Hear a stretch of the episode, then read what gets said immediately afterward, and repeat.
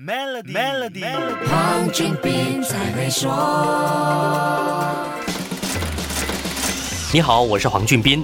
本地股市在2022年财政预算案提呈国会之后，走势和表现一直偏弱。新预算案中，除了繁荣税还有印花税，直接影响了大型企业和证券交易成本。本地股市在双重打击下显得愈振乏力。基金经理是怎么看待繁荣税和印花税在11月1号引起的市场震荡和之后几个交易日的走势呢？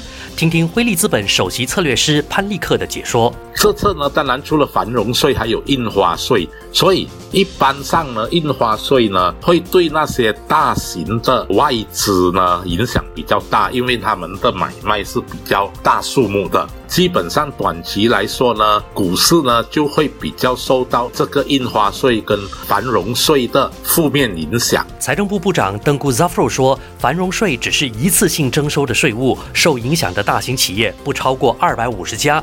政府估计征收繁荣税将能够带来至少30亿令吉的收入。不过，资深经济学家白文春担忧，本地股市长期的恢复力可能还是会受到繁荣税的影响。商家们针对这个繁荣税呢，会开始有不同的这个想法，就是我们的私人投资呢会受到影响。